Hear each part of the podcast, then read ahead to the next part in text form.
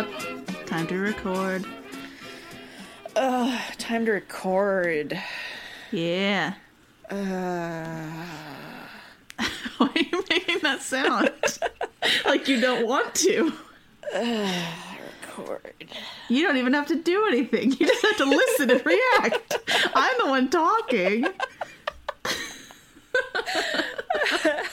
make it sound like such a chore for you to react to what I say. Oh, I gotta listen. Ugh. Uh, gotta sit here and listen. And sometimes I have to go, what? And chuckle. to beautiful things that you're saying to me in my ears. Into you? Okay. oh, the worst. it's not. It's so great. Yeah. Uh-huh, I'm so sure. glad I'm here. You're so glad that I'm here. Well, I don't know if I'm glad you're here right now if you're gonna sigh about it. Well, I'm a little bit sad because this is kind of well, uh, kind of the last time that we're going to be doing it this way. Because we're going to One be, last time. I know we're going to just like be in a room talking to each other from now on. Right, but that's better because then we can see each other's reactions and I don't have to edit as much. Oh, I know it's better, but just And you know, we get the benefit of each other's company in life, which is nice. uh, yeah.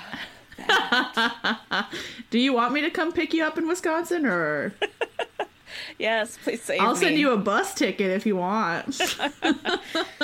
Uh, yeah, just cut out uh the first two minutes.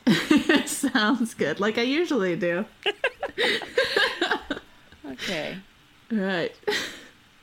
Hello, Hello, this is a podcast. hysterical Hello. history. Broad perspective with me, Haley. And me, Alexis. Uh, thanks for joining us. That was hysterical history with our android um assistants. Overlords. Oh, yeah. Uh, well, yeah. E- either or, really. Okay, delete the first two and a half minutes. You know what's funny is like every time you talk about how long it is, I don't know until I'm finished because mine doesn't record in minutes, mine records in bars. Oh, like Oh, it's no. music. Yeah. Mine records in minutes. So at the end of mine last time, it was 2,300 bars. And I was like, I wonder. I know that's long because usually it's like 1,800 bars. Uh huh. So I was like, this one's to be a doozy. Bars as in music. That's kind of cool. I, I'm not really. I mean, it's very uninformative. Yeah, it's not uh, useful, but it's, it's But in, cool in case you're wondering, we're, we're in uh, 4-4 and it's 120 beats per minute in C major. can't get more basic than that. we're such basic biatches. Um, anyway, are you ready to hear about Governor Morris? Yeah, I have no idea who that is. None at all? Like literally nothing. Oh, that's perfect then. You're you've exactly definite- my audience. You've definitely like told me who he is, and I Right. immediately forget every time. you have amnesia about Governor Morris. I know. So I'm gonna up top. I'm gonna tease that Governor Morris. He is basically an assassin from Assassin's Creed. Like they should write one that's about him. What? Um, specifically, he doesn't kill people, as far as I know. But, but that like means he's all of really the other, good at his job. quite possibly, all of the other things make him sound exactly like he's an assassin. So I'm like, oh, okay, I, So- I think that means that he's an assassin quite possibly. Um, because like assassins don't go around announcing it. unless they're Ezio, Ezio Auditore da Firenze.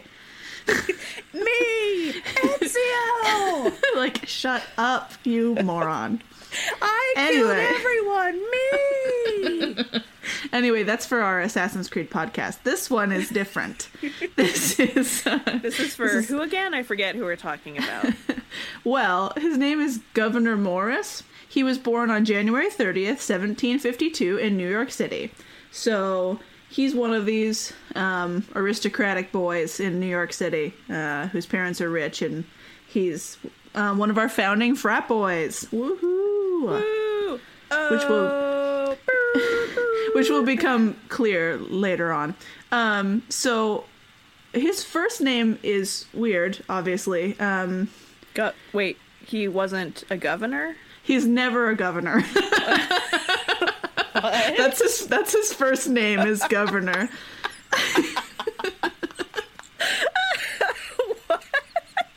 yeah. He will be he will be a senator, but he will not be a governor. Senator Governor Morris? Yeah. what? Yeah, I don't know, dude. Uh, I, mean- actually do know. Like, I know why, but This is already a Shyamalan movie. There's so many twists.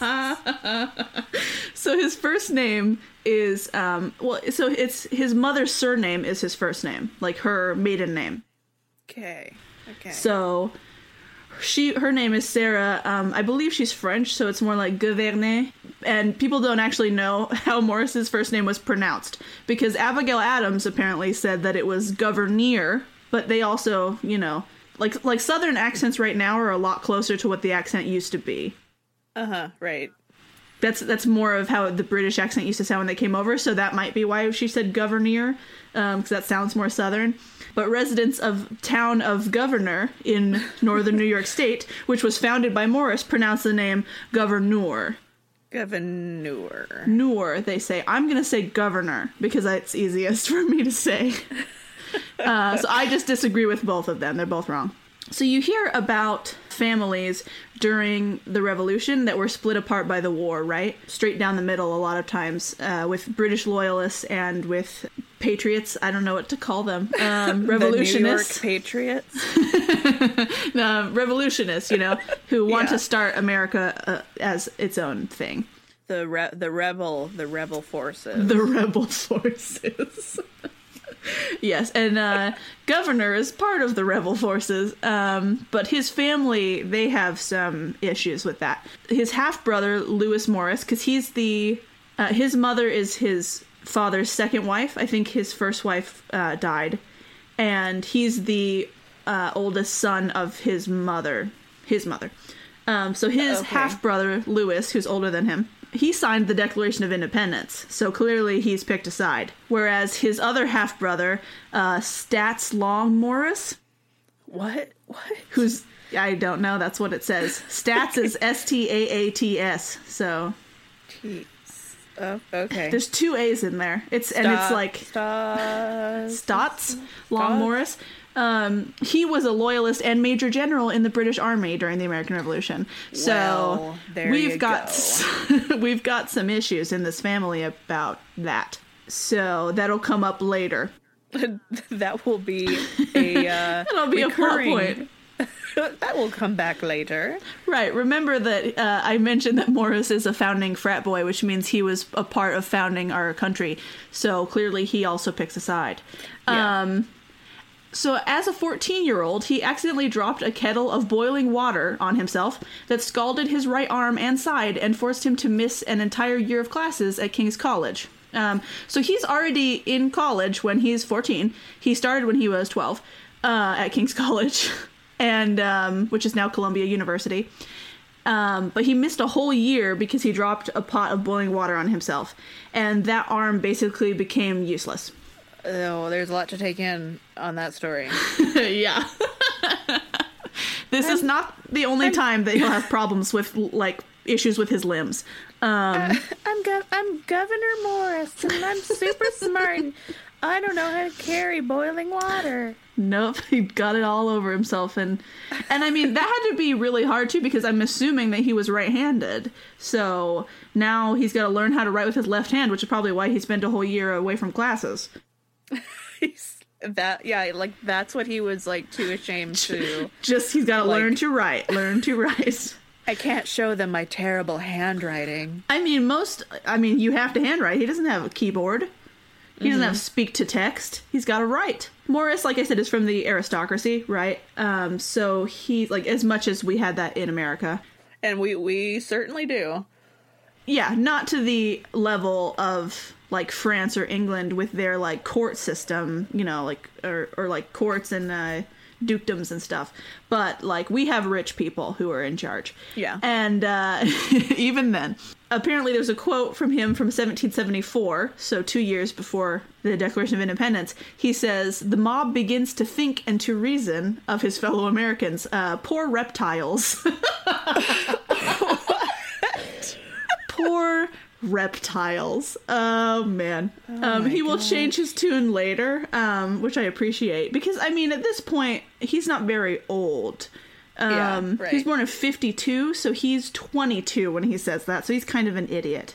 Um, but he'll get better later Yeah, on. classic like 22 year old uh, thing to say. douchey thing. Poor reptiles. Um, I mean, he's, you know, frat boy governor.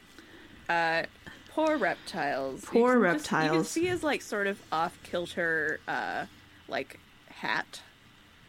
yeah, And his it's like- fedora. And yeah, and it's like, yeah, it's not good. It's not Mm-hmm. No. super great.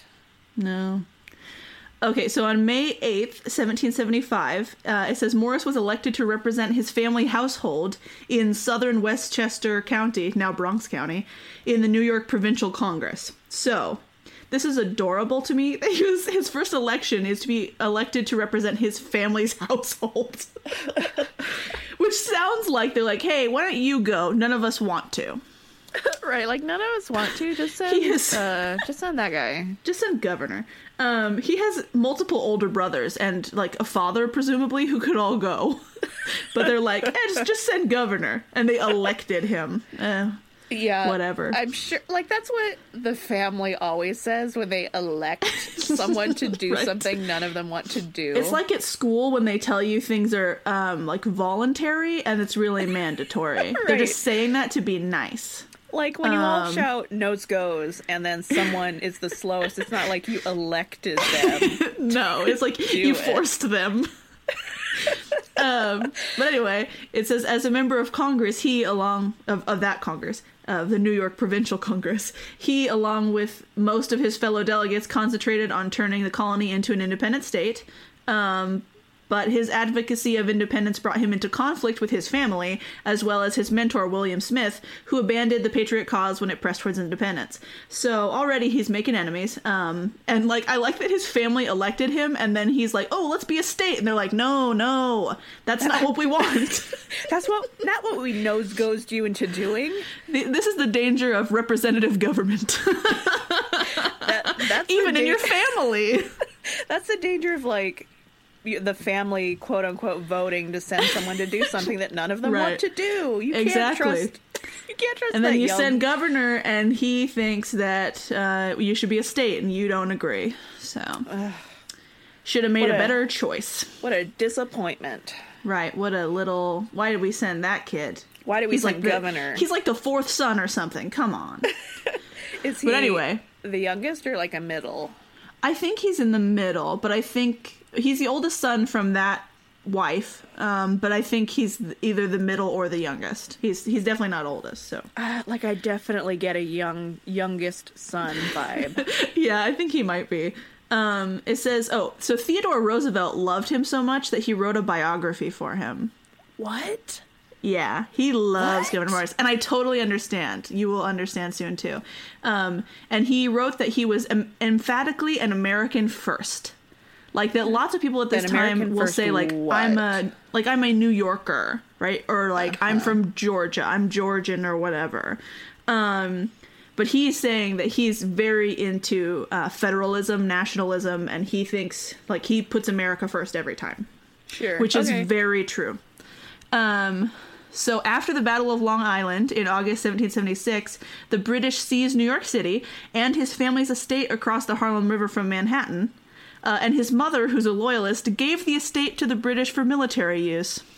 Mom. Just gives it over. Where, and I want to say he was born in that house too. Yeah. So that's cool. Um, so clearly his mom is picked aside. Um, and then it says he became a leading advocate of American independence and helped write New York's new constitution in 1777, which is a year later. So I'm sure he's had to leave this house with all the British people in it and uh, go somewhere else. And then go sign the Declaration Right. Or Well, he doesn't sign the Declaration. or Yeah. the Constitution. Yeah. the, the, they're working on the New York's constitution. Um, oh, okay. So this New isn't like the big one. No, no, no. This is we're. St- it's only 1777. We're Okay. early still. We got you know what 12 more years. But then he's appointed to a delegate or as a delegate of the Continental Congress in 1778. He was immediately selected to a committee in charge of coordinating reforms for the military with George Washington. After witnessing the army encamped at Valley Forge, he was so appalled by the conditions of his troops that he became a spokesman for the Continental Army in Congress and subsequently helped enact substantial reforms in its training, methods, and financing. That's uh, Um, that's good because they needed it. Yeah, and I have a quote from him. It says, um, The sight of the troops in the snow, he called them an army of skeletons, naked, starved, sick, discouraged, shocked him, for he considered the Continentals the heart of America.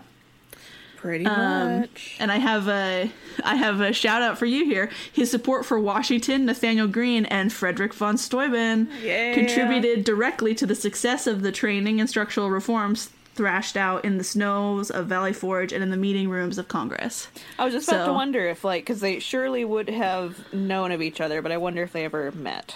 Yes, it says that they worked uh, together. So Oh, that's beautiful. it- there's not a lot about von Steuben specifically, um, but I'm assuming that's partly because he is not extremely popular either. Yeah, so whereas like later on it talks about um, uh, Governor and Hamilton.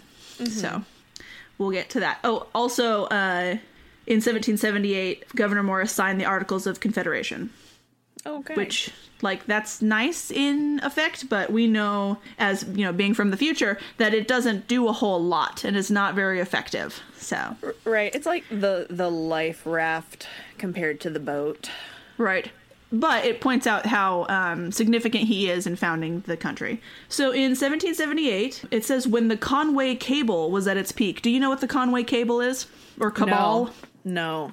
I figured you didn't. I didn't know what it was, so I looked it up and I have the first paragraph from that to read to you from Wikipedia. so, the Conway uh, Cabal was a group of senior Continental officers in the late 1777 and early 1778 who aimed to have George Washington replaced as commander in chief of the army during the American Revolutionary War. Well, well, now who did they want? Uh-huh. Did they have a replacement in mind? They sure did. It says it was named after Brigadier General Thomas Conway, whose letters criticizing Washington were forwarded to the Second Continental Congress. When these suggestions, uh, and then in parentheses it says, which were often little more than criticisms and expressions of discontent with either Washington or the general course of the war, uh, were made public, supporters of Washington mobilized to assist him politically. Uh, Conway ended up resigning from the army.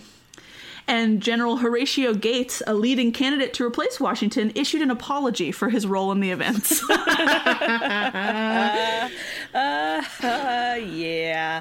I mean, kind Uh-huh. of right. He wasn't like he wasn't that great of a general. I mean, I ad- I agree and I get it, but even at the time, Washington's fans will not stand for this. Right. And like that that's probably more important. He has a lot of like emotional uh meaning, import. Right. Mm-hmm. It's important. It's important to have him there cuz He he was he was important if for nothing else but like morale, yeah. Yeah. honestly. Can we Um, pause for a second cuz I think my my headphones are are giving out in a weird way.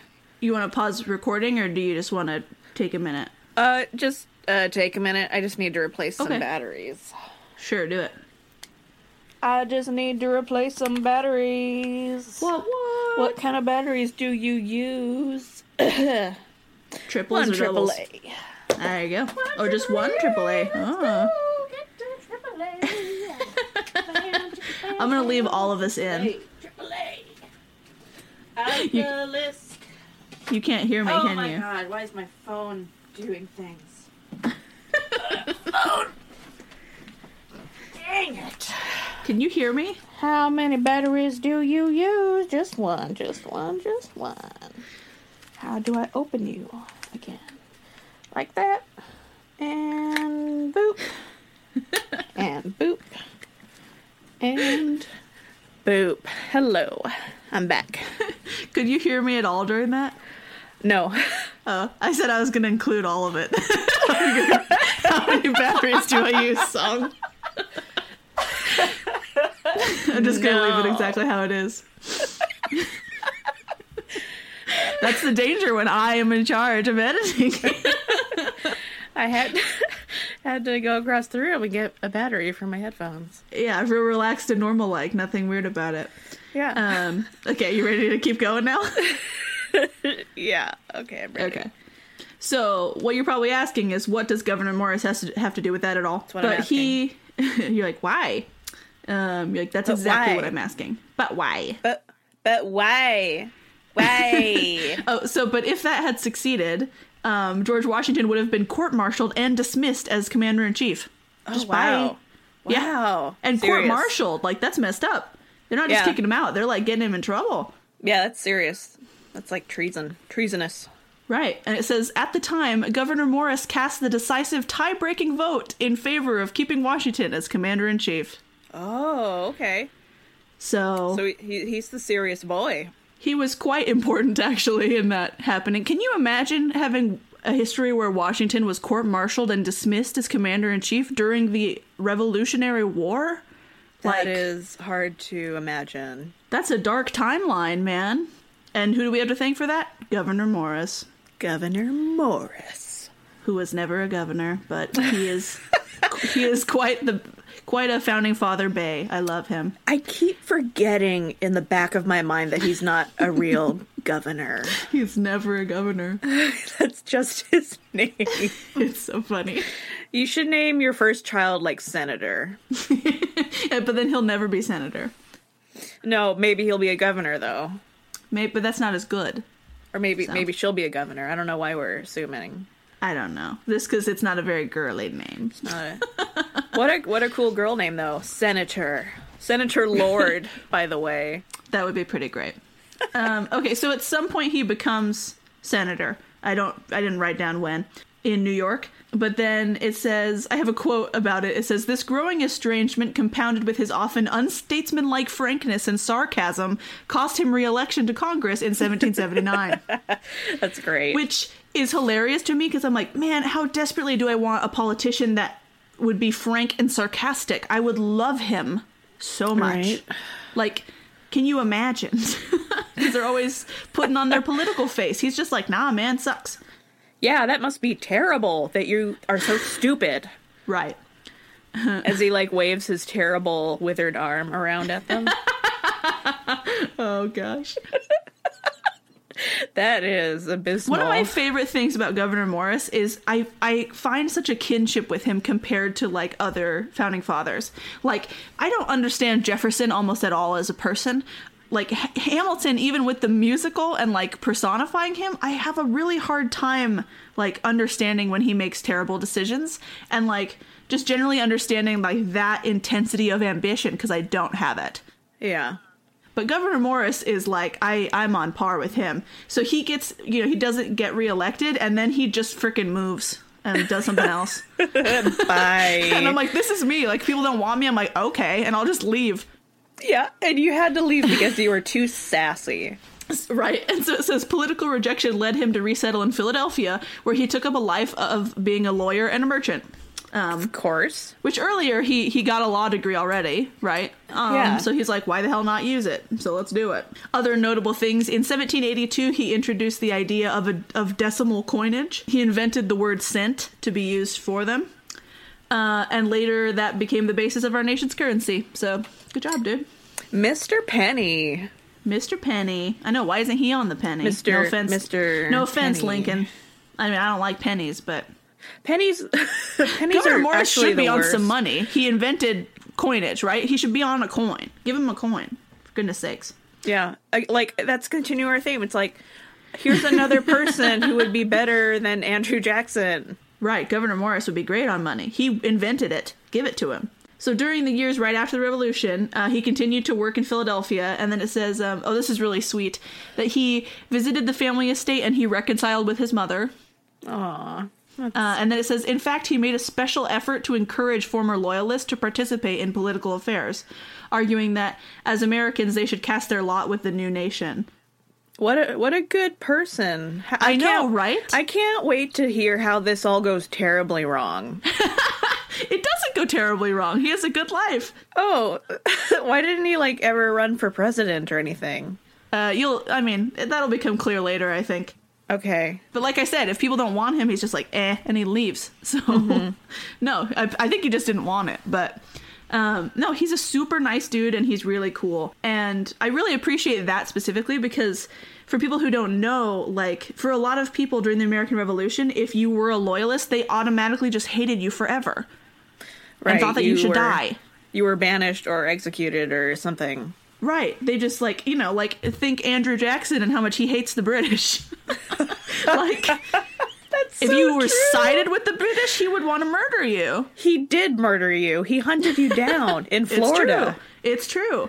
But Governor Morris, like, it's his own family members too, which has to feel terrible, you know? That Yeah, you disagree yeah. on something so fundamental, and he immediately goes and just like apologizes and like, hey, and it's right after the war, it says. Like right after we're done, he's like, "Hey, I still love you, and I would still like to hear your opinions, despite the fact that we disagreed this one time about this kind of major issue."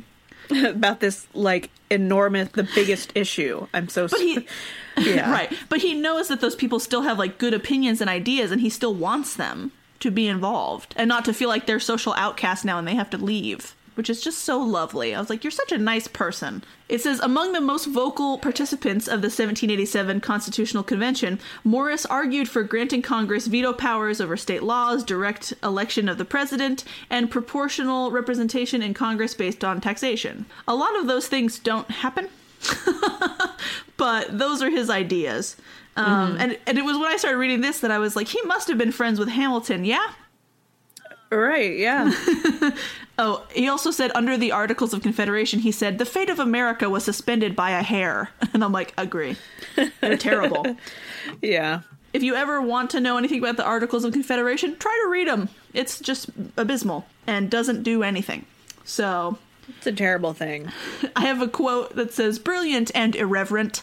Governor Morris spoke more often and at greater length than any other delegate.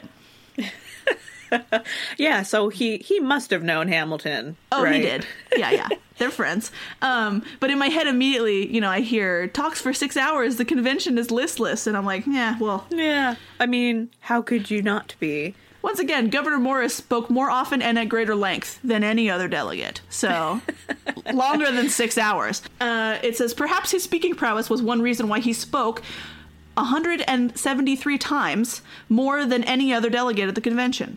What? And and a different source told me he spoke more often than any other delegate, despite a month's leave of absence. Uh, governor, He will not sit down. Governor, please sit down. No. He's like, wait, and another thing, hold on. He's he's exactly the kind of person I try not to be in classrooms where I raise my hand constantly. I limit myself uh-huh. to three times per class that I'm Yeah. allowed to answer questions or make a comment. He's doing it 173 times, despite the fact that he missed a month of class. yeah. He's like, but I still know more. I'm a I gotta genius. make up for it. I gotta make up for it. Waving his arm at people that will not like trying to talk over me. He's like, I will wave my hand at you, sir. Sit down. I great. have more to say. exactly. Um, it says he was an ally of James Madison and fought against splintered nation for a strong, unified national government. That's what he's all about. Uh, only Alexander Hamilton may have been a stronger nationalist. They're like one person, maybe, and it still says may have been. It's like eh. Governor Morris was real into it. Remember, like- Theodore Roosevelt said he is an American first. Also, this is so nice. He's like super against slavery a lot. Like, way more than I've ever heard anyone be at the time. Oh my gosh! Why don't we know about this guy? Did That's he what I'm not? saying. Did he just not do anything? No, he did. Just wait. I'm about to get to what he did, which is one of the most important things for our country ever.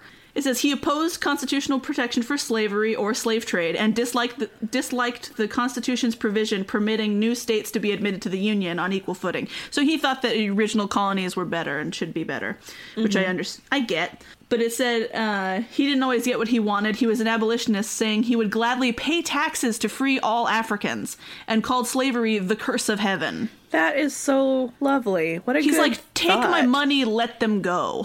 Yeah. I'll pay for them to let them go. And they're like, no. No. And I'm like, Governor Morris, you're such a bay. You're so good. You're such a good boy. You you tried so hard. Because as much as like people will be like, "Oh, this founding father wasn't he didn't have slaves, he was against slavery, blah blah blah." I don't know how many of them offered to pay to make it go away. right, which is the only way short of um, murder to actually do it, as we know. Uh huh. Exactly. okay, so I added this because um, I find this committee hilarious. The name of it. Uh, it says, as a member of the convention's Committee on Style and Arrangement. Sorry, I can't. But okay, I'm going to start the sentence over.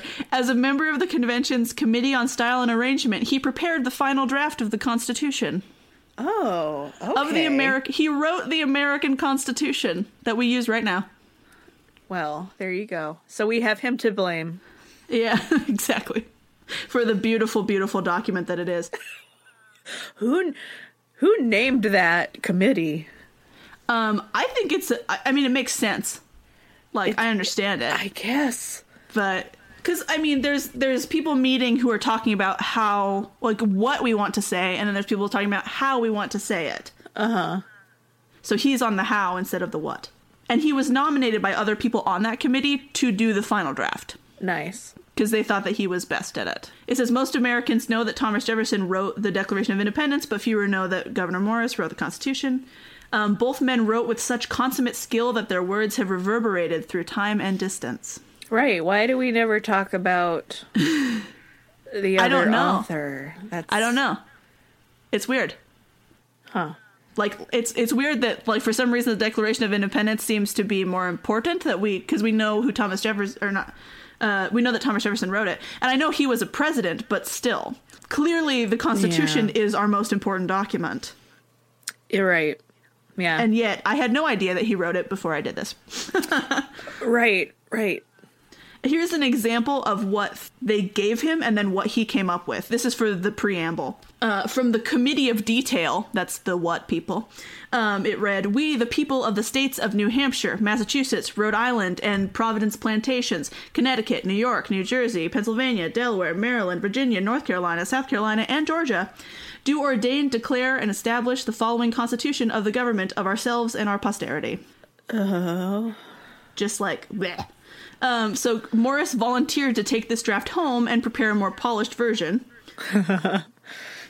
it says beyond uh, organizing the document and language clarification, he wrote a short but eloquent preamble, which is We, the people of the United States, in order to form a more perfect union, establish justice, ensure domestic tranquility, provide for the common defense, promote the general welfare, and secure the blessings of liberty to ourselves and to our posterity, do ordain and establish this Constitution for the United States of America.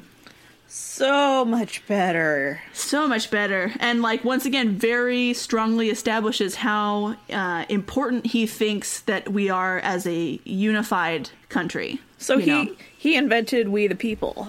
Uh, well, they started with We the People in the first one. Oh, okay. Gotcha. We but then they they they uh They, they, followed it up with the states. like literally listing all of the people. Yeah, instead of We the People of the United States, he made that. Yeah. He declined his friend Alexander Hamilton's invitation to contribute to the Federalist. he played no role in the ratification of the Constitution. He just wrote it. Okay. Once again, with Morris's personality, makes perfect sense to me. It's like Alexander Hamilton's like, we gotta yell at them and fight and make them do it. And he's like, I just don't care that much, dude. Like, I wrote it and I did my part, and like, if they don't want it, whatever. Yeah, I understand that. It's like it's it's the the fate of the the really good editor. It's like I I'm not the publisher. I'm not like the the original like anything. Just like I'm just here to make it the best that it is because I'm and amazing. he certainly did. He did a very good job at that. And like I said, he's he's very much like take it or leave it, basically. So he's not gonna push people, you know. Like the whole point of the Federalist Papers is to encourage the general masses that they want this Constitution to pressure the people in, you know, the in Congress to ratify it. And Gouverneur Morris is not about that life. He doesn't care. He's like, I contributed, I did what I could, I'm done. I have other stuff to do. I'm out. Oh, like he, he has other stuff to do. Like in 1780, he is in a carriage accident in Philadelphia, and his left leg was amputated below the knee. Oh no. Yeah, Oh no! So he. Oh no! But do you So want to he's com- love him some more? Uh, yeah. It says, despite an automatic exemption from military duty because of his handicap and his service in the legislature, so both of those things exempted him, he joined a special briefs club for the protection of New York City, which would become the New York Guard. Oh, what a good Which he boy! has, he has a good gimp boy. arm and he's missing a leg. And he's like, nah, I'll do it. I'll do it. They need me. Let's do it. They they need me. I must go. So my favorite thing about this carriage accident, I was like, what happened? Right? And so I looked it up and there was a website specifically that talked just about the accident, Oh my gosh! Okay. which is great. I mean, it has other stuff about him, but like this specific link was just about the accident. And it starts with like almost hedging for him about why this happened. It says Yeah. Dock Street is one of many difficult alleys to traverse in the eastern section of Philadelphia between Walnut and Chestnut. Logan's Alley, next to the City Tavern, was among the most difficult for Philadelphians to negotiate in the evening. I I need sources for this. I need to hear about all of the terrible navigating. I mean, I'll post it and you can find the one. But um, it's hilarious to me. Just like they're like, well, it was a hard situation to get Yeah. through. so To we're not fair, surprised. It was it was really hard. Are you ready? Are you ready to hear about why this might have happened? Yes. So it says, rumor has it that Morris uh, was quite attracted to women and they to him. Um, so he's kind of a pimp daddy like Ben Franklin. Yeah. Um, except Ben Franklin was married while being a pimp daddy. Gouverneur Morris, no. He doesn't get married till very late in his life. So he's totally allowed to be a pimp daddy. Not cheating on anybody. But it says Completely legal pimping. But uh, it didn't seem to be crucial to him as to their marital status, is what it says. Okay, well, so- you tried. they might have husbands, but uh, he doesn't have a wife, so Yeah. it's fine. He's he's fine. And so uh, I will say one of the stories says in 1780 his carriage was run over, or, or a carriage ran over his leg during an attempt to flee from an irate husband. Oh no.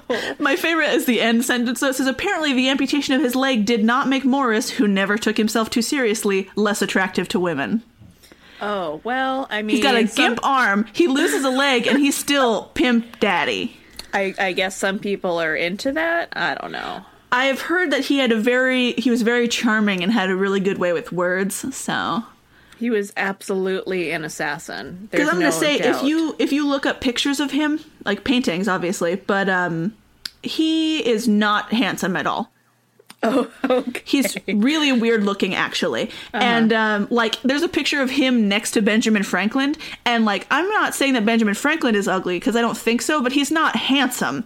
No But next to Morris, he I understand why people would be attracted to Benjamin Franklin. yikes.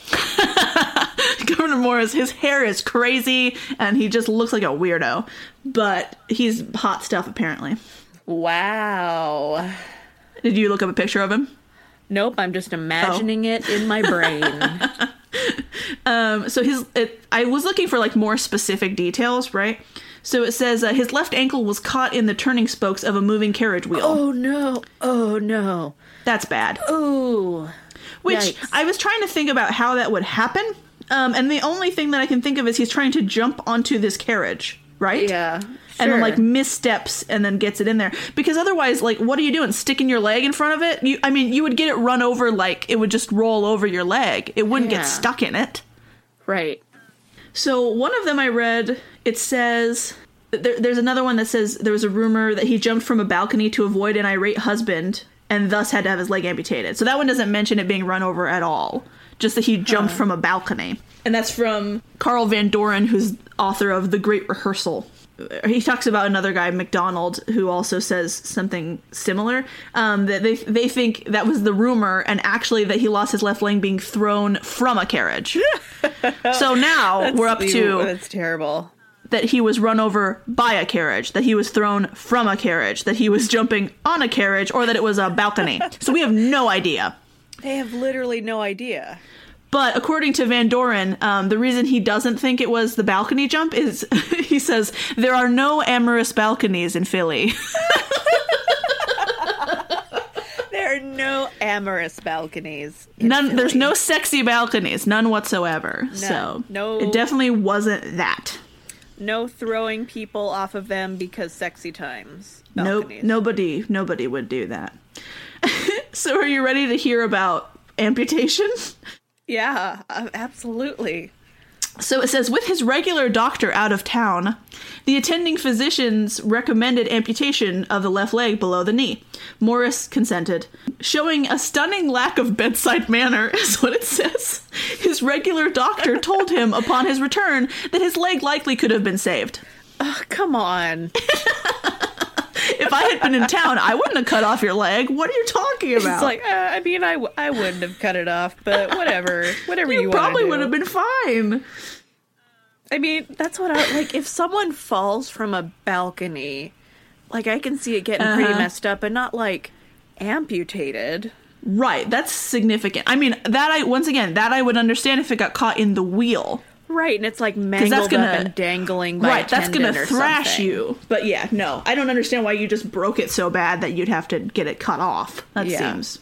Once this isn't the best time for medicine though, so uh, They're like, you know, we could like try to cast you up, but we just. Or I mean, what if we, we could just like, cut it off. Let's just cut it off. Like, Let's just cut it off and give you a wooden peg leg like a pirate. You'll be so hot. Ladies love peg legs. I mean, he doesn't even really need help by then, but it's fine. yeah, he's probably like, I mean, I don't need help, but I'm cool with you cutting it off. so, do you want to hear a fun story about his leg?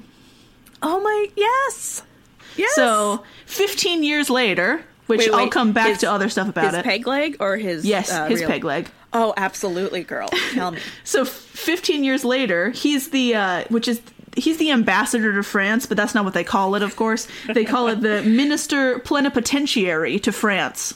Minister Governor. Plenipotentiary? What does that mean? It But means anyway. we're it means we're a small country and we need a big name. Yeah, to sound cool. Um, so he's he's a minister to France, so he's over there. Um, and he was apparently with a lady friend in an ornate carriage, right? Oh, he's there while uh, the French Revolution's happening, so it's not good. Um, Oh, So he's in an ornate carriage with a lady friend um, when an angry mob approached and started shaking the carriage. Uh, yeah. Thinking quickly, Morris whipped off his peg leg, shoved it through the window, and waved it sh- and shouted, Viva la Revolution!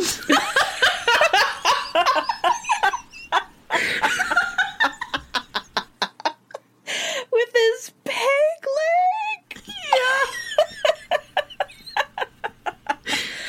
He was cheered by the sans-culotte as the carriage sped into the night. I love, and it worked. Is the Yeah, thing. they're like, "Yay, he's with us!" He's got even a he- peg. le- He's got a patriotic peg leg. It's even cool, though he's in a it's freaking cool. fancy as hell carriage, he just whips off the peg leg, and he's good. Everybody likes a good peg leg, especially Oh that lady gosh. friend he was with in the carriage. I'm sure. How how like a completely like uh, it, if that was all it took to like Right. make mobs not kill you is just like wave Uh-huh. a piece of wood leg out a window And and, say, shout "Viva la some words. I think you maybe could have tried harder to not get executed. Nah, he was okay. Oh, so a friend wrote to him. This is some of Morris's classic sassiness, which is my favorite. A friend wrote to him that the loss of his leg might have a good effect on his morals, uh, since it would reduce his inclination to engage in the pleasures and dissipations of life, into which young men are too apt to be led. Doesn't sound like it. Uh, it says the young Morris responded, "You argue the matter so handsomely and point out so clearly the advantages of being without legs that I am also tempted to part with the other." Yeah. Wow, what a good argument! I should cut off my other leg. Yeah. Thanks. I didn't realize what a blessing my leg being gone was. I mean, it sounds like it was actually. Yeah, but what a douchebag thing to say. Yeah. Maybe if you cut off your leg, you'll stop sleeping around like a slut. right. Hopefully You're it'll help the slut, girls not be all over you. Oh, Yeah. but see, here's um you want some proof that men always talk about penises no matter what year it is? Uh, yeah, All the the time? pi- our case file of Men only have one thing to talk about. It's true. Uh, John Jay, who I want to point out wrote some of the Federalist Papers, um, apparently wrote to Morris that he was tempted to wish that Morris had lost something else. Too bad you didn't get your penis caught in that wheel. Yeah. Too bad. I'm like, I bet he still would have done better than you, loser. Yeah, he's like, I mean, it wouldn't have stopped me. I would have just Right. had, I would have had wood all the time. Here's a quote from that page about the very like the specifics about the uh, incident. Uh, that Gouverneur Morris lost one leg in 1780s is not in dispute, but which leg did he lose? was it the what? left leg or the right leg? I thought it was the left. Check out the artistic interpretations of the Constitutional Convention page. So, the artistic interpretations of the Constitutional Convention page is uh, paintings of the Constitutional Convention. So, what they're saying basically is that artists did it wrong. Um, so, on some of them, it's his left leg, and some of them, it's his right leg. Oh no, they weren't consistent. So, I played this game w- Uh-huh. with these pictures called uh, Spot the Peg Leg.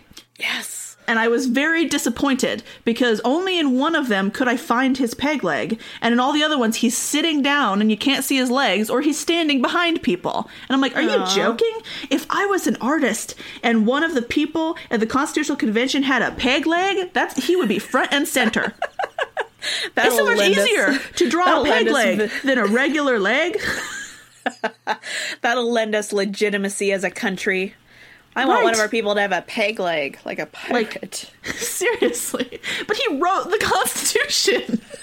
And they're That's just hiding even him behind. They're That's tucking him even up in the corners and hiding him behind people. I'm like, put him front and center where he belongs. No, it's even worse though, because then it's like the the guy who wrote your uh, Constitution is the peg-legged pirate man. Yeah, with but the, he's with the weird arm. Have I not proven how great he is to you? His arm always looks normal, even though they said it didn't work. Uh, but you don't know that from a picture. I'm just I'm saying from the painter's perspective. okay, well, I guess. Well, and there, a lot of these paintings are like 100 or 200 years after. So, like, Also true. They might not have known stuff. But according to Richard Brookhiser, who's the author of Gentleman Revolutionary, Gouverneur Morris, and then subtitle The Rake Who Wrote the Constitution, yeah, yeah. he continued, Are you ready for this? This is where I'm like, he's an assassin. Uh huh. He continued to ride horses, climb church steeples, shoot river rapids, and shake his wooden leg dancing. Why is he climbing church steeples? People You know don't why? do that. Because he has to do the leap of faith. That's what I'm saying because and he's got to get the maps. viewpoints. Yeah, exactly. He has to get viewpoints, Alexis. Exactly. know. Why else? But he's climbing them with a wooden leg. How cool would it be to play an Assassin's Creed game where your character is climbing church steeples with a wooden peg leg? I mean, I, I have two not peg legs and I can't climb church steeples, so clearly normal leg is not part of the secret sauce that you Right. need for church steeple climbing. How fun would it be for the uh, the people who make the games to have to do that? Like to have to do that like um, graphic design Yeah. and like make it make sense. They're like, how physically do you even do this? They'd have to have like professionals practicing with wooden peg legs so they can film it, figure it out. they'd have to Oh hire. gosh. They'd have to hire people who are parkour masters and get them to train with their leg tied up and a peg leg on the bottom. Oh, I was gonna say, oh, that that's much kinder than the idea I had immediately. which was cut off their leg. You have to find a lot of parkour masters and amputate one of their limbs. no.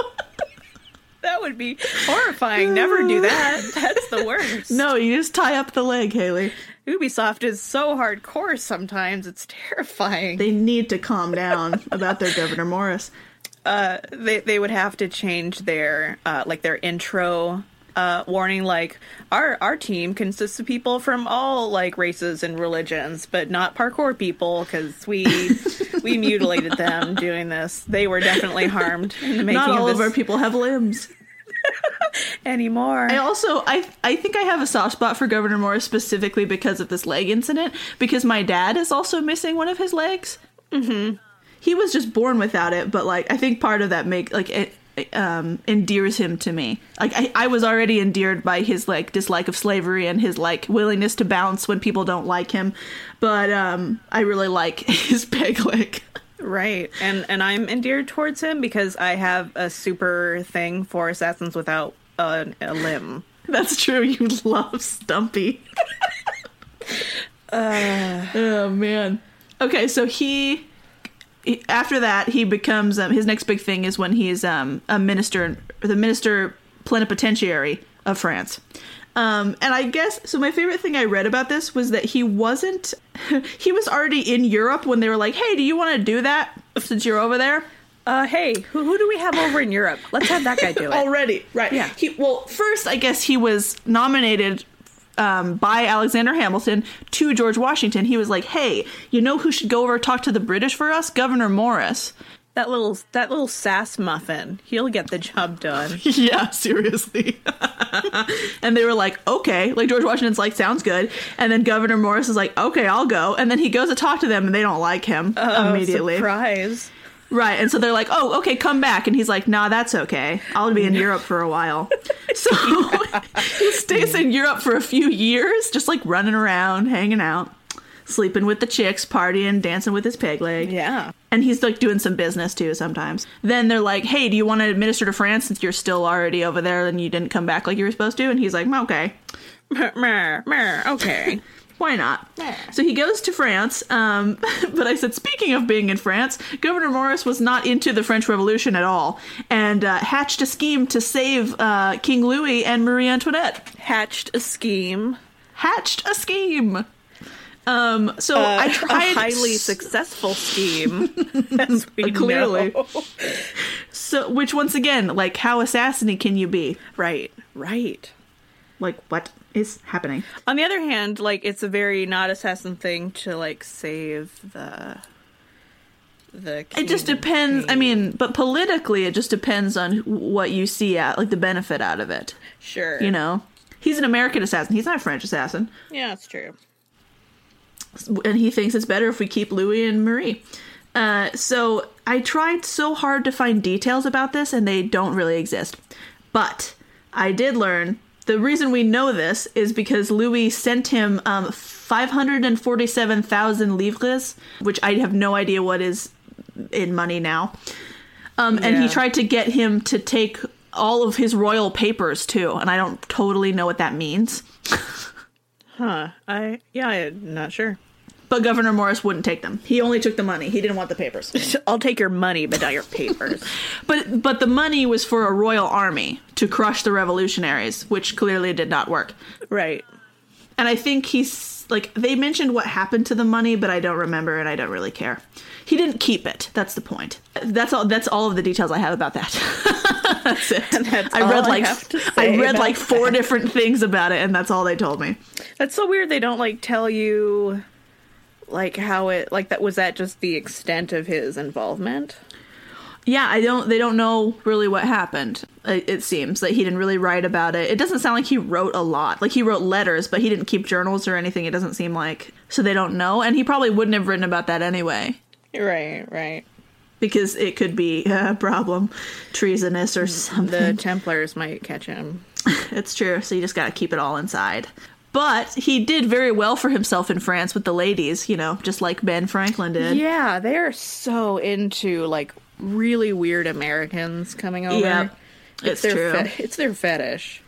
So while he's in France, he it says his French liaisons included a three-year love affair with novelist Comtesse Adélaïde de Flahaut, who was married to a count 35 years her senior. Um, and she lived go. in an apartment inside the Louvre before its conversion to an art museum. What? That's cool. So he's banging her in the frickin' Louvre, man. nice. That's gonna be weird later when it becomes a uh, museum. I really want to know, like, if they know what room. They probably know what room. They probably know. I want to go to the Louvre and be like, Gouverneur Morris had sex in here. like ask ask the tourist people, the, like the tour guides. the tour guides, like, Yeah. wh- where was the room where Gouverneur Morris had where he like banged all the ladies? where he bang- well no just just uh, Comtesse Adelaide de Flahaut, Okay, where, who where I'm gonna do uh, episode about her because her life I like clicked on her and read her thing and her life is crazy and That's awesome. I And mean, I'm she has an it. apartment in the Louvre, so right as a novelist, um, like, and she's married to she's married to a guy who's 35 years older than her. So and she like made a lover out of the American ambassador guy. not just him either. Um, yeah, uh, it yeah, says Morris like, you, I'm sure.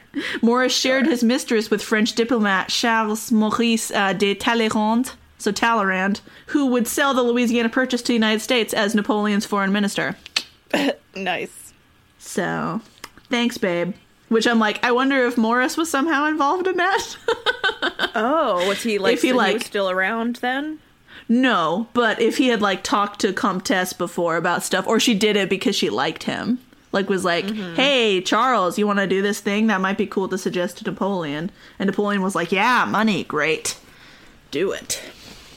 Do we still have money. Louisiana? Get rid of it. I hate it. Wait, we still have that? Why? Get rid of it. Sell it to those Americans. I need money for my wars in Europe, okay? I, am not going there. I couldn't care less about America unless they're going to help me with my war. So Useless. Sell them the weird place. Give me the money. sell money. them the weird, and that's why we got this Creole, which is like French and American English, and it's confusing. Like weird Um, Spanish. Spanish. Yeah, it's got a whole bunch and- of crap in there. Yeah. It's just it's a combination of languages that are already a combination of other languages, and it's just And then it becomes like a Creole, and then it's especially fancy and beautiful and right. and random. It's like a it's like a jambalaya or something of language. Anyway, and that was that was our slightly making fun of a state for this episode. yeah, Louisiana, we got Louisiana. We got you. You were the unwanted child of. you. You're the po' boy of this one. Yep. Get rid of that. So yeah, it's and that's when he gets the, they're like come back to America and then he's like no. And then he runs around it says for 4 years. Just whatever. He doesn't Doing care. doing fetch quests and tying right, up loose right. ends. He's got stuff to do. Nobody needs to know specifically what it was. yeah assassin murdering business. Assassin business. Right. But anyway, so he comes back to uh, America and he purchases his family home from his half brother Lewis and he moves back to New York. And then another delegate wrote about Morris. Um, this is just like a nice quote about him as we're winding down. Mr. G. Morris is one of those geniuses in whom every species of talent combine to render him conspicuous and flourishing in public debate. He winds through all the mazes of rhetoric and throws around him such a glare that he charms, captivates, and leads away the senses of all who hear him. Whoa. Yeah, I think he might have been in love with Morris. I was I was gonna say, like, was he in the roster? I don't know. I mean, it sounds like Morris was pretty straight. I I have not heard anything that makes me think that he would have uh, slept with any men. So But I I, don't know. completely understand the crush. That sounds like he's got a strong crush, yeah. It's very strong crushing.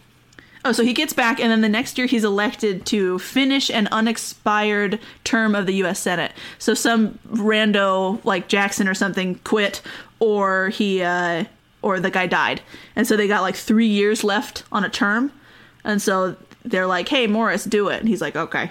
Is is that how that works? I don't think normally, Okay.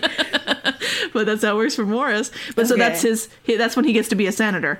So he served for three years, and then he was up for reelection, and he doesn't get reelected. So he never gets reelected. They don't like him apparently for some reason. For some reason. He's too sarcastic. We can't do it. And so uh, after that, he founds the New York Historical Society, and he um, in 1804 he delivered a eulogy for Hamilton at Trinity Church. Oh, that's Yeah, nice. for his buddy, because he was a dum dum. Hamilton, not Gouverneur Morris. He's great. Yeah, yeah, we we know. I'm just imagining, just imagining that eulogy, like getting up, and being like, ah, "Well, here we are." As I feel, Oh, at he was. I I read some of it, and he was very nice, and he was basically just like he was the best dude ever. oh, what a good friend. It was very sweet, and it was a lot of it was like I think the end of it. Um, he basically said like that he was the most American among among them, and how could they even try to be that close? Basically, That's lovely. He was super nice. I mean, obviously he liked him a lot. Yeah. Uh, but it says once again now he's a private citizen again because he, uh, you know, he's not elected, reelected. And um, it says he helped lead the effort to create the Erie Canal, a project that dramatically altered the history of Western development. So, So good job on your uh, canal, buddy. right, he's not lazing around. You know, he's doing stuff. Right. Or I have I have notes here that say uh, in 1802 he summarized his best sentiments in a letter to fellow signer John Dickinson. I don't know what they signed together. A get well card, maybe. yeah, maybe. I'm assuming some official document. Um, it says, In adopting a republican form of government, I not only took it as a man does his wife, for better or for worse, but what few men do with their wives, I took it knowing all its bad qualities. and I'm like, oh, you cad. That's so nice. Are you ready to hear about his wife? Oh yeah. Oh, that's right. He got a wife. He gets married uh, at 57.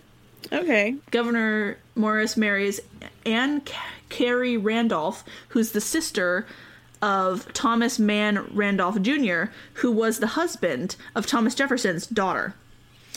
Okay. Try to do that math. Why? Oh, okay. So his wife is related to the husband of Thomas Jefferson's daughter. Okay. Got it. So there you go. Ready for the quiz. for later. It says he had one son with Anne, Gouverneur Morris Jr., who later became a railroad executive. Good. so that's good. fun. Good. Good Yeah, that's gonna make boy. you. that's gonna make you a lot of money soon, babe. yeah. But do you want to hear about the scandal that is uh, Anne Cary, who goes by Nancy Randolph, his wife? No. no, you're not interested. Okay. Yes, of course. So in 1809, Ladies Man, uh, the Ladies Man turned a Christmas party into a surprise party by making a shocking announcement that he had wed his new housekeeper, Anne Cary Nancy Randolph, what? who was 22 years his junior. No, sir. That's not even the half of it. The marriage was particularly scandalous because Nancy and her brother in law, Richard Randolph, had been accused in September 1792 of killing a newborn baby who was suspected to be their illegitimate child. What? Yeah. What? Nancy forever insisted that the child had been a stillborn. Well, that doesn't answer. That's not the concern. That's not the main concern. Right, the baby murder isn't the problem. It's that you slept with your brother in law and produced a child at all. Yeah, that's not the big issue. She's like, no, it was stillborn. It was fine. Yeah, no, I didn't murder it. I wouldn't like murder a real baby. Oh my That's gosh. terrible. What? Why would you think that? That's not okay. Well, No, I read this and I was like, what in the hell is happening? and he had to have known this. yeah. Like, there's a reason people, when he shockingly tells them, which that's probably why they got married um, in secret, people are like, what? Yeah. that he, lady? he knew. He knew. Oh, totally. Uh, can you imagine that cover? It's like, so did you? Did that happen? She's like, I, it wasn't. No. It was stillborn. Why do people keep? And he's like, oh, okay, that's fair. Okay, yeah, that's all I was worried about. And then the next sentence after that is Morris became a father for the first time at the age of 61 when Nancy gave birth to a boy in 1813. Oh, Which, I mean, I'm impressed that she's still having kids because at that point she's 39, which is old. pretty nice. Yeah, pretty, pretty. I mean, and then like Even for now times, that's pretty old. like, And that's dangerous. his cells have got to just be getting on the ruined side by now. Yeah, from climbing all those church steeples. All those church steeples, Yep. all that high Okay. altitude assassination. So this is this is near the end of his life, which there's you know uh, how he dies is also fun. Near the end of his life is when the War of 1812 is, and he is not into it again. He hates the idea of even doing it, and he went so far as to urge New York and New England uh, and the New England states to secede from the Union instead of participate. What? This is the man who's an American first and loves the United States so much. What? He's like, don't do this. It says when he died, his passing was regretted even by his political adversaries. Which I'm like, that's so cute. That's But so like, nice. Aw, he was a good dude though. Like everybody likes him. Yeah. Um, and it says it should probably be no surprise that Roosevelt, another one of the most colorful figures in American history, had an affinity for the charismatic founding father. There has never been an American statesman of keener intellect or more brilliant intelligence, Roosevelt wrote of Morris in his 1888 biography. Had he possessed but a little more steadiness and self control, he would have stood among uh, the two or three very foremost. Well, yeah. If he wasn't busy like, doing "Eh." his shadow job. and yeah, he's too busy to be president because he's an assassin. So apparently, near death, he wrote, "You may then, opening your mind's eye, behold your friends as he descends with tottering steps." The bottom of hills or life's hill. Looking back, I can, with some little self complacency, reflect I have not lived in vain. That's, that's all you can ask for. But are you ready for how he died? Yes! I only have one sentence about this, but I don't think I need to give you a lot more information. I mean, I don't even know if I'm going to believe you because it's probably a cover up. probably won't. this sounds fake. It says um, he di- he died November 6, 1816, when he's 64, so his son's only three years old, by using a whalebone as a catheter Oh no. to try to remove a blockage from his urinary tract, Don't. which caused internal damage and infection, and then he died from those. By himself? Uh, that's what it sounds like. By himself? Well, then it was his time. He had to go. he used a whalebone as a catheter. Ugh. to remove a, a blockage. A ur- yeah, in his urinary tract. Had better, some, uh, something was keeping him from peeing, so he was like, "Gotta get it out." Well, better just dig it out with this whalebone. Oh, gosh, that's just terrible. Why did you do this? Why did you go to the doctor? Like, could they not get it out? He didn't I even mean, I- try. At this point, you probably shouldn't trust your doctor because he's a dick. It sounds like. That's Although that was your that was your Philadelphia doctor. You gotta have a better doctor in New York. Can you imagine just like try, him like, well, I can't go to the doctor because you'll just ask me to cut it off. and I need it. You don't need any more, buddy. You got a kid. You're fine. You're fine. It's like, no, but I, I want it. He dies in uh, Morrisania, which is their family estate, um, the same place he was born. Holy crap, that sounded like uh like an asylum and also Transylvania at the same time, but it was like his country. No, Morrisania or Morrisania, maybe. But that's the name of their household. Okay. because it's his last name. Okay, his estate. and that's it. That's Gouverneur Morris. So how did he really die? I mean, if he was if he's an assassin, like who who Um, I don't know. cuz that that kind of sounds like maybe someone made it up in a smear campaign after he was assassinated. It kind of does, actually. Yeah. No, he uh, used a whalebone uh, in his dick. It sounds like someone who doesn't know how to lie, and so So they keep adding details that are like completely outrageous. like at every They're like, well, he had a blockage, and they're like, in his intestine, and they're like, no, in his urinary tract, and they're like, what? And they're like, and so he, what did he do? He went to the doctor, and they're like, no, he, um, he used a whalebone and uh, stabbed around in there trying to get it out. It's like, well, he tried. He tried to get it out. It's like, what? How did he do that? Uh, a whale bone. Um, whale whale bone catheter. Whale bone. Did you just look at that picture of a whale and came up with the word? No, it was a whale bone. No, that's what he did. I promise. And um, and then it got infected, so he died. Then it got infected, and we uh, who knows where the body is or what all these uh, wounds Right. are.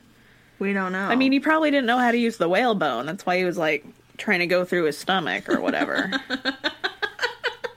Templars are so stupid. stomach. oh gosh, that's hilarious. I can't believe anything. Yeah. I'm like, see, but at the same time, I'm like, if that's how he died, I'm not surprised because I'm like, that seems fitting. Sure. Man of It's many like this kind of many beautiful weird- words and many weird self this doctrine. weird, crazy ending to your weird, crazy life. Yay! Oh, Gouverneur Morris. Gouverneur Morris. Holy hell. Senator Gouverneur Morris. Senator Gouverneur Morris. Minister Gouverneur Morris. Senator, Governor, Minister Morris. Whatever.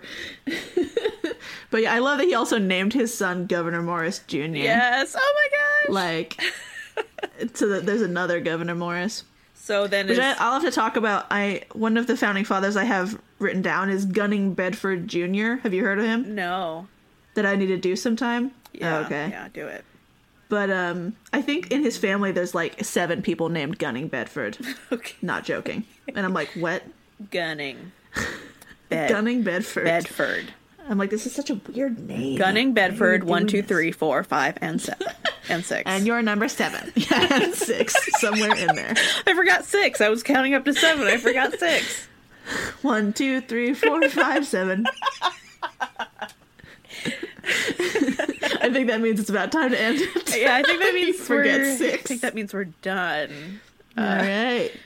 Uh, so you. But you glad that you learned about Gouverneur Morris? oh my gosh! Yes, He's so cool. He- He, might be my favorite founding father now. I know. Oh I love him. We. I want to be his best friend. Well. Uh. Yeah. Yeah. Maybe. I, don't, I do. I don't know. his best Uh, it depends on like what cutscene they want to put me in. I want to be his best friend, and I'm like, come on, Governor, how did you get your leg stuck in the thing?